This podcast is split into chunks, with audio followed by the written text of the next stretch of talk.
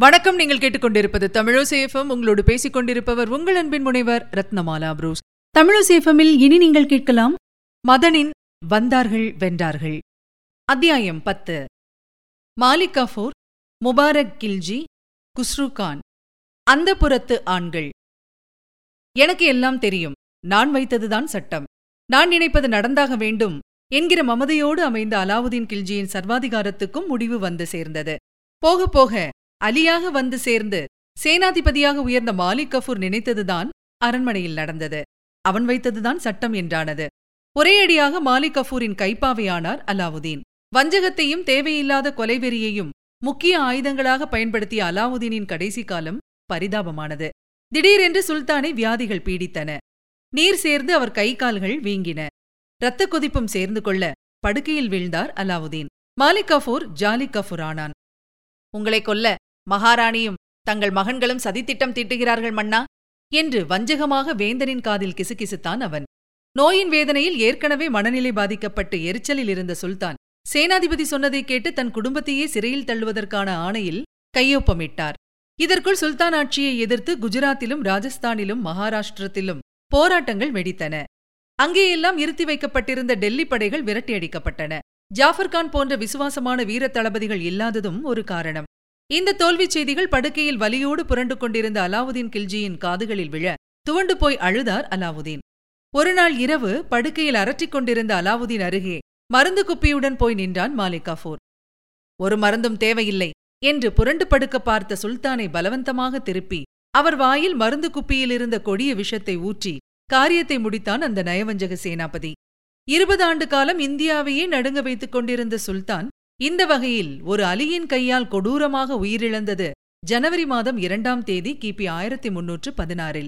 அலாவுதீனை அரவணைத்து அன்புடன் வளர்த்த மாமன் ஜலாலுதீன் கில்ஜியை நன்றியில்லாமல் கொலை செய்த பாவத்துக்கு அல்லாஹ் அளித்த தண்டனைதான் இது என்று வரலாற்று பேராசிரியர்கள் அலாவுதீனின் பரிதாப மரணத்தை பற்றி குறிப்பிடுகிறார்கள். அலாவுதீன் கில்ஜி இறந்த இரண்டாவது நாள் சபையை கூட்டிய மாலிக் கஃபூர் சுல்தான் எழுதியதாக கூறப்பட்ட உயிலை படித்தான். பொய்யான ஒரு உயில். அதன்படி மறைந்த சுல்தானின் மூத்த மகன்கள் சதித்திட்டங்கள் தீட்டியதால் அவர்களுக்கு அரியணையில் எந்த உரிமையும் இல்லை என்றும் கடைசி மகன் உமர்கான் கில்ஜிதான் அலாவுதீன் வாரிசு என்றும் அறிவித்த மாலிக் கஃபூர் ஏழு வயது நிரம்பாத உமர்கானை திகைத்துப் போன சபையினர் முன்னிலையில் சிம்மாசனத்தில் அமர்த்தினான். இளவரசருக்கு என்னை காப்பாளராக நியமித்திருக்கிறார் அலாவுதீன் என்றும் கூடவே அறிவித்துக் கொண்டான். அரசுக்கட்டில் ஒரு அரியா சிறுவனின் தொட்டிலானது. ஆட்டம் போட ஆரம்பித்தான் அலி. முதல் வேலையாக சிறையில் தள்ளப்பட்ட அலாவுதீனின் பிள்ளைகளான கிசிர்கான் ஷாதிகான் இருவருடைய பார்வையையும் பறிக்கச் சொல்லி ஆணையிட்டான். தர்பூசணி பழத்தின் விதைகளை கத்தியால் சுழித்து சுரண்டி எடுப்பதைப் போல சிறையில் பரிதாபமாக வாடிக்கொண்டிருந்த இரு இளவரசர்களின் கண்களும் அகற்றப்பட்டதாக குறிப்புகள் தெரிவிக்கின்றன. பட்டத்துக்கு வந்த பாலகனின் தாயை அதாவது அலாவுதீனின் மூன்றாவது மனைவியை தேவையில்லாமல் ஒரு பந்தாவுக்காக மணந்து கொண்டு தன் கொடூரச் செயலை கொண்டாடினான் மாலிகாஃபூர் மாலிகாஃபூர் ஒரு அலி என்பதை மறக்க வேண்டாம். மிச்சமிருந்தது முபாரக் என்னும் ஒரு இளவரசர். அவர் அலாவுதீனின் இரண்டாம் மனைவியின் மகன். அந்த இளவரசர் மாலிக் காஃபூரின் நினைவுக்கு வர அரண்மனையில் ஓர் அறையில் காவலில் வைக்கப்பட்டிருந்த முபாரக் தலையை சீவச் சொல்லி ஆணை பிறந்தது. சில வீரர்கள் முபாரக் தங்கியிருந்த அறையை நோக்கி கிளம்பிச் சென்றார்கள். எப்படியோ இந்த விஷயம் முபாரக் காதுக்கு போய்விட அந்த ஆபத்தான தருணத்திலும் அந்த இளவரசரின் மூளை வேலை செய்தது. தான் அணிந்து கொண்டிருந்த நெக்லஸை கழற்றி அதிலிருந்த முத்துக்களையும் வைரங்களையும் பீத்து எடுத்து கதவுக்கு வெளியே கொலைக்காரர்கள் காலடியோசை கேட்ட மாத்திரத்தில் உருட்டித் தள்ளினார் இளவரசர் முபாரக். உருண்டு வந்து பரவிய வைரங்களுக்காக வராண்டாவில் வெட்டுக்குத்து ஏற்படும் அளவுக்கு அடியாட்களுக்குள் அடிதடி நிகழ ஆரம்பித்தது. அந்த சமயம் பார்த்து அங்கு வந்து சேர்ந்த ஒரு மெய்காவலன். நன்றி மறந்து மன்னரின் மகனைக் கொல்ல வெட்கமா இல்லையா உங்களுக்கு? மாலிகாஃபர் ஒரு துரோகி. அந்த ஈனப்பிறவிக்கல்லவா நாம் தண்டனை தர வேண்டும்? என்று எடுத்து சொல்ல இளவரசரை கொல்ல வந்த வீரர்கள் மனம் மாறினார்கள். வந்த வழியே உருவிய வாட்களுடன் திரும்பினார்கள்.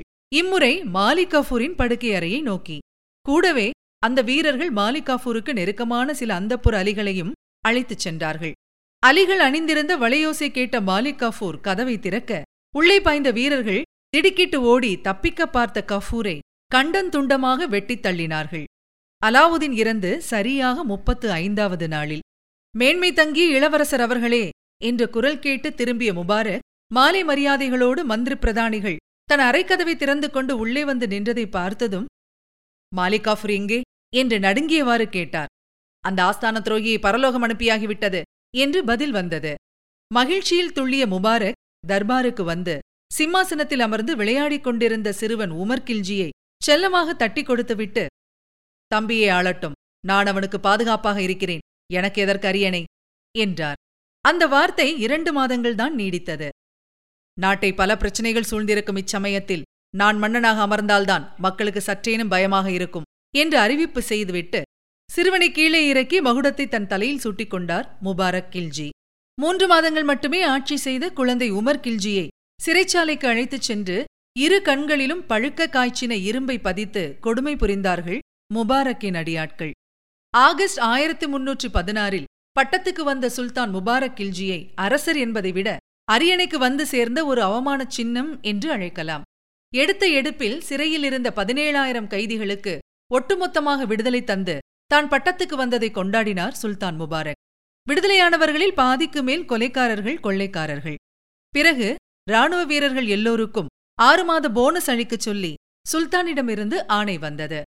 அத்தோடு அந்தப்புறம் சென்று அமர்ந்தவர்தான் அடியோடு நாட்டை மறந்து போனார் இந்த அரசர். சுல்தானின் நான்கு ஆண்டு கால ஆட்சியில் குடிப்பது சல்லாபிப்பது தவிர வேறு எதுவும் அவர் செய்ததாக தெரியவில்லை என்று முபாரக் கில்ஜியின் ஆட்சியை விமர்சிக்கிறார் வரலாற்று ஆசிரியர் ஜியாவுதீன் பராணி இந்நேரத்தில்தான் அந்தப்புறத்தில் ஒரு அலங்கோலம் நிகழ்ந்தது. காம களியாட்டம் என்பது பெண்களோடுதான் என்ற நேர்வழியை மறந்தார் சுல்தான். தனக்கு சேவகம் புரிய குஜராத்திலிருந்து கொண்டுவரப்பட்ட மல்லிக் குஸ்ரு என்னும் இந்து இளைஞனிடம் காதல் வயப்பட்டார் முபாரக் கில்ஜி. அந்தப்புறம் என்பது இந்த இரு ஆண்களுக்கு மட்டும் என்ற நிலைமை தலையில் அடித்துக் கொள்ளும் வகையில் தலைகீழாக மாறியது. மல்லி குஸ்ருவின் புதிய சேவகத்தில் புல்லரித்துப் போன முபாரக் அவனை தன் பிரதம மந்திரியாக ஆக்கிக் கொண்டார். மற்ற பிரபுக்களும் பிரதானிகளும் முகம் சுளித்ததைக் கண்டு என் சொந்த விஷயத்தில் யாரும் தலையிட வேண்டாம். குஸ்ரு ஒரு இந்து என்பதால் தானே உங்களுக்கு வயிற்றெரிச்சல்? என்று சொன்ன சுல்தான் தன் நண்பனை அழைத்துக் கொண்டு வந்து அங்கேயே குஸ்ருவை மதம் மாறச் சொல்லி ஆணையிட்டார். உடனே தன் பெயரே குஸ்ரு கான் என்று மாற்றிக்கொண்டதாக அறிவித்தான் மல்லிக் குஸ்ரு இப்படி தங்கள் தகாத நட்புக்காக இருவருமே தங்கள் உன்னதமான மதங்களை கொச்சைப்படுத்தினார்கள். பொறுத்து பார்த்த மந்திரிகள் சுல்தான் குஜராத் ராஜ்யத்தில் தங்களை எதிர்த்து கிளர்ச்சி பெரிதாக வெடித்துக் கொண்டிருக்கிறது. அதையும் சற்று கவனித்தால் நல்லது என்று எடுத்து சொன்னார்கள். ஐன் உல் மூல்க் என்ற திறமை வாய்ந்த தளபதியின் தலைமையில் முபாரக் கில்ஜி அனுப்பிய படை குஜராத்தை வழிக்கு கொண்டு வந்தது. பிறகு கோதாவரி நதியை சார்ந்த தேவகிரியை ஆண்ட மன்னர் ஹரபால தேவர் புரட்சிக் கொடி தூக்க முபாரக் நேரடியாக ஒரு பெரும்படையோடு கிளம்பினார். டெல்லி சுல்தானின் பெரும்படையை தேவகிரி மன்னரால் சமாளிக்க முடியவில்லை. அவரை சிறைப்பிடித்துக் கொண்டு வந்தார்கள்.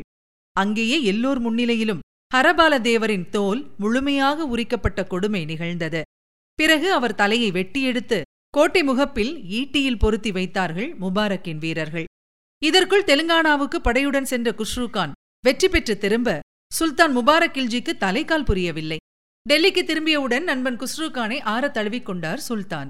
ஏற்கனவே சீரழிந்து விட்டிருந்த டெல்லியின் மகோன்னதமான அரண்மனை படுகேவலமாக போனது.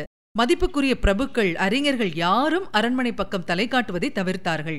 வந்து போனவர்கள் விரசமாக பாடும் இசைக்கலைஞர்களும் விபரீதமான காம விளையாட்டுகளில் தேர்ந்த விபச்சாரிகளும் தான். திறமை மிகுந்த சுல்தான்கள் வாழ்ந்த மாளிகை ஒரு கீழ்த்தரமான கேளிக்கை கூடமாக மாறியது கண்டு பிரபுக்களும் மதகுருமார்களும் குமுறினர். முபாரக் கில்ஜிக்கு சிறுவயதில் ஆசிரியராக இருந்த காஜி ஜியாவுதீன் என்னும் பேரறிஞர் எப்படியோ தடைகளை சமாளித்து சுல்தானை சந்தித்து அறிவுரை கூற ஆரம்பித்தார். பாட்டு கேட்டுக்கொண்டிருந்த குஸ்ருகான் அழகிய மங்கை போல உடையணிந்து கொண்டு உதட்டு சாயம் பூசிக்கொண்டு ஒய்யாரமாக உள்ளே நுழைய அந்த கணமே முபாரக் கில்ஜியின் அறிவு அடியோடு மழுங்கியது. ஆசிரியர் வெளியேற்றப்பட்டார். வெளியே தோட்டத்தில் அந்த நல்ல மனம் கொண்ட அறிஞரை இழுத்துச் சென்று குஸ்ருகானின் நாட்கள் குத்திச் சாய்த்தனர். ஐயோ என்று அந்த ஆசிரியர் வெளிப்படுத்திய அலறல் அந்த புறத்தில் இருந்த முபாரக் காதில் விழுந்தது. என்ன சத்தம் அது? என்று எழுந்தார் முபாரக் கில்ஜி. வெளியே நிகழும் கொலையை நேரில் பார்த்தால் தன் சுயரூபம் வெளிப்பட்டுவிடும் என்று புரிந்து கொண்ட குஸ்ருகான். இனியும் சுல்தானை விட்டு வைக்கக்கூடாது நான் நாடாள வேண்டிய தருணம் வந்துவிட்டது என்று முடிவு கட்டி முபாரக் கில்ஜியை ஓடிச் சென்று மடக்கினான். முதன்முறையாக மன்னருக்கு நண்பன் மீது சந்தேகம் வந்துவிட்டது. குஸ்ருகானை அகற்றிவிட்டு வெளியேற பார்த்த சுல்தானை முடியை பிடித்து கீழே தள்ளினான். இதுவரை நெருங்கிய நண்பனாக நடித்து வந்த அந்த நயவஞ்சக நரி. கண்களில் திகைப்போடு சுல்தான் எசகு தப்பாக கதவுக்கு அருகில் கோணல் மாணலாக விழ குஸ்ருகான் கொடுத்த குரலில் அவனுக்கு விசுவாசமான காவலாளிகள் உள்ளே புகுந்தனர். சுல்தானை அவர்கள் அமுக்கி பிடித்துக் கொள்ள வாளை எடுத்து ஒரே வீச்சில் தன்னை சீராட்டிய எஜமானனின் தலையை துண்டாக்கினான் அந்த துரோகி. இந்த கொலை நிகழ்ந்தது மார்ச் இருபத்தி நான்கு கிபி ஆயிரத்தி முன்னூற்று இருபத்தி ஒன்றில். துண்டாக்கப்பட்ட சுல்தானின் தலையை அரண்மனை முற்றத்தில் தூக்கி எறிந்த குஸ்ருகான் உடனே வீரர்களுடன் சிறைச்சாலைக்கு சென்றான். அங்கே சிறையில் எலும்புக்கூடாக முடங்கிக் கிடந்த மற்ற இளவரசர்களை. சில மாதங்களே சிம்மாசனத்தில் அமர்ந்திருந்த சிறுவன் உமர்கில்ஜி உட்பட அனைவரையும் வெட்டிக் கொன்றார்கள். பிறகு அந்த வெறிபிடித்த கும்பல் அந்த புறத்துக்குள் நுழைந்து அலாவுதீன் கில்ஜி மற்றும் முபாரக் கில்ஜியின் குடும்ப பெண்களை மானபங்கப்படுத்தி ஆட்டம் போட்டது. மறுநாள் காலை அடுத்த சுல்தானாக தன்னைத்தானே அறிவித்துக் கொண்டு அரியணையில் அமர்ந்தான் குஸ்ரு கான். வாழ்ந்த விதத்தால் இந்து மதத்தை கேவலப்படுத்திய இந்த திடீர் மன்னன் தான் மாறிய மதத்தையும் கேவலப்படுத்தினான். இஸ்லாமிய வழிபாட்டுத் தலங்களை நாசப்படுத்தினான். டெல்லி வாழ் மக்கள் இந்த கேடுகட்ட ஆட்சியை பார்த்து திகைத்துப் போனார்கள். பொறுக்க முடியாத பிரபுக்கள் டெல்லி ஆட்சியின் கீழ் இருந்த லாகூரை நிர்வகித்து வந்த கியாசுதீன் துக்லக் என்னும் திறமை வாய்ந்த பிரபுவுக்கு தகவல் சொல்லி அனுப்பினார்கள். திகைத்துப் போன கியாசுதீன் உடனடியாக ஒரு படை திரட்டிக் கொண்டு டெல்லிக்கு விரைந்தார். டெல்லி கோட்டைக்கு வெளியே நடந்த சுருக்கமான யுத்தத்தில் குஸ்ரூகானின் படை சிதறி ஓடியது.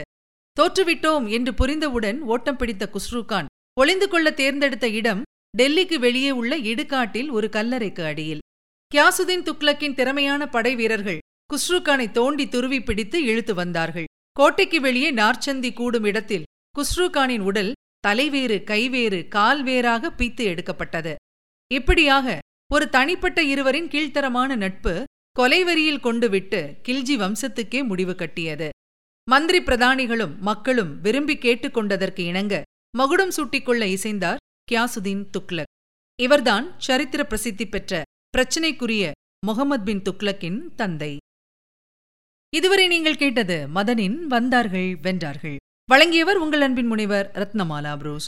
மீண்டும் அடுத்த அத்தியாயத்தில் சந்திக்கலாம். தொடர்ந்து இணைந்திருங்கள். இது உங்கள் தமிழோசேஃபம் இது எட்டு திக்கும் எதிரொலிக்கட்டும்.